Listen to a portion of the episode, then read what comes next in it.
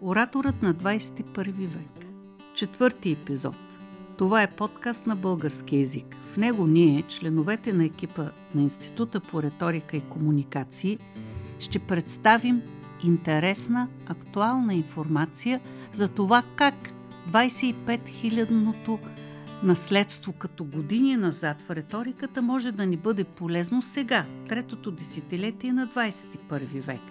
Вторият вариант на нашите подкасти е ориентиран към диалозите, първият към теорията и една много специфична функция на риторичната фигура анафора в този епизод. Чували сме я в училище, по литература. Какво е? Всички знаем синонимът единоначалие. Как всяка следваща фраза или изречение започват с една и съща или сходни думи, изрази и фрази. Тази наследена от античността фигура е особено полезна, защото създава една специфична ритмизация. Тези паралелни синтактични конструкти – са изключително важни, тъй като ние преминаваме към следващата, слушайки оратора, към следващата, към следващата и се потапяме в красотата на словото. Не случайно един от синонимите на ораторството е красноречие, красивото говорене, а то се постига с риторичните фигури. В частност с тази анафора. А как наричаме тогава, ако едни фрази последователно завръщат, завършват с една и съща дума или израз. Небезизвестната епифора или мезифора, повторение в средата. Но сега тези две фигури, мезифора и епифора, в сравнение с анафората, някакси в този динамичен, забързан тип ежедневие, не се използва толкова често. Но ако ораторът иска да бъде въздействащ, да постигне патетика, емоция, добре е да използва анафората. На български язик пример за такъв тип анафора е речта, известна като за величието на България. Тя е произнесена от доктор Никола Геннадиев като народен представител през 1906 година, като отговор на негов опонент, оратор Теодор Теодоров, че България не напредва. Това е един великолепен текст. Може да го чуете в опит за озвучаване от изкуствен интелект, но не може да се постигне онази красота на фразата. Аз ще прочита много малка част.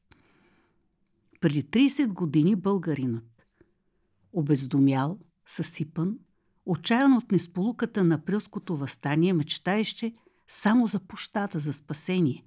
А днес, свободен забогатял, българинът завладя земята си, милее за нея – и знае да я брани от покушение. Това е величието на България.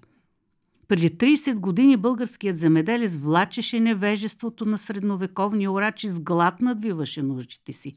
Днес земеделието е в пълния си разцвет. Дейността кипи. Машините завладяват полетата, покоряват безплодието. Отечеството богатее и се украшава с съоръжения и с хубавите си плодове. Това е величието на България.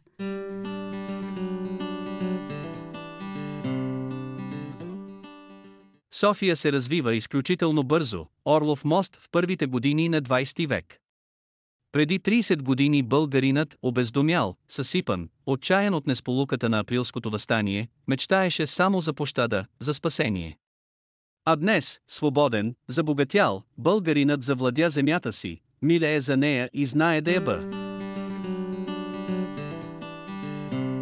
Използването на тази анафора създава емоционална преповдигнатост – в същото време той я съчетава с други риторични фигури, с градация, с метафори, с сравнение, с контраст. Той е сама по себе си една фигура. Не може да допренесе за това ораторът да бъде въздействащ. Те се съчетават и с други фигури. Но прекаленото изобилие, пренатрупване, пък може да доведе до обратният ефект. До досада, до неразбиране, до оценка, че това е известна а, демонстрация на превзетост, на интелектуалност, на снобизъм дори. Ето защо е важно да се намери балансът. И още един пример за анафора. Големият оратор Мартин Лутър Кинг. Речта аз имам една мечта. богатство, изобилие на фигури. Има и анафора.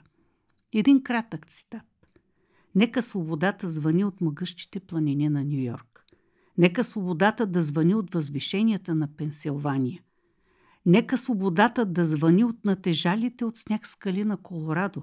Нека свободата да звъни от красиво оформените склонове на Калифорния. И не само това. Нека свободата да звъни от каменната планина на Джорджия.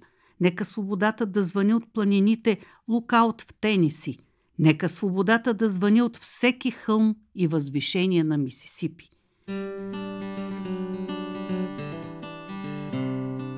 Нека свободата звъни от могъщите планини на Нью Йорк.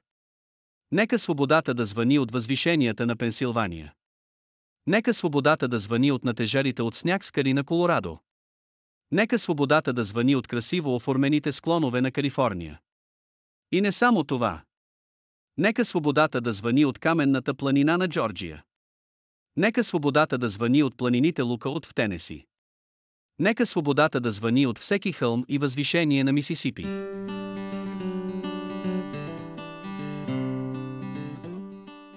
Чувате това натрупване изброяване на определен тип места, но те не са геополитически наименования или чисто географски названия на региони и на планини. Много по-дълбок е смисъла за това, че свободата би следвало и би трябвало да бъде на всяко място. За всеки човек. И за това тази реч в превод и на български язик запазва онази красота, така както е била произнесена от големия Мартин Лутер Кинг. Ако а, човек се опитва да произнесе една реч, то е добре да се опре на големите оратори, да ги прочете, да подражава, да имитира, преди да започне да изгражда своя автентичен стил на говорене. И а, много от тези речи се превеждат няколко пъти от различни преводачи на български язик и усещаме разликата. Как преводачът ще пресъздаде красотата на това слово в превод на друг език. И риторичните фигури не са толкова лесни. Те имат и своето контекстуално значение, включително и анафоричните повторения.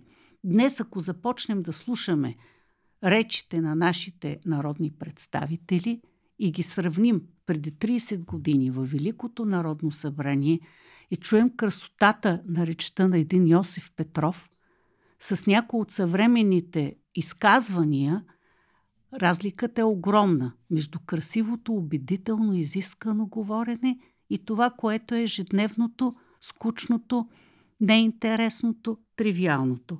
И за това знанията за фигурите са важни, в това число и за анафората, която отново ще повторя е дума или израз, която се повтаря в началото на няколко поредни изречения или фрази и създава тази красота чрез ритмизацията и слушането на едни близки като синтактични конструкции фрази.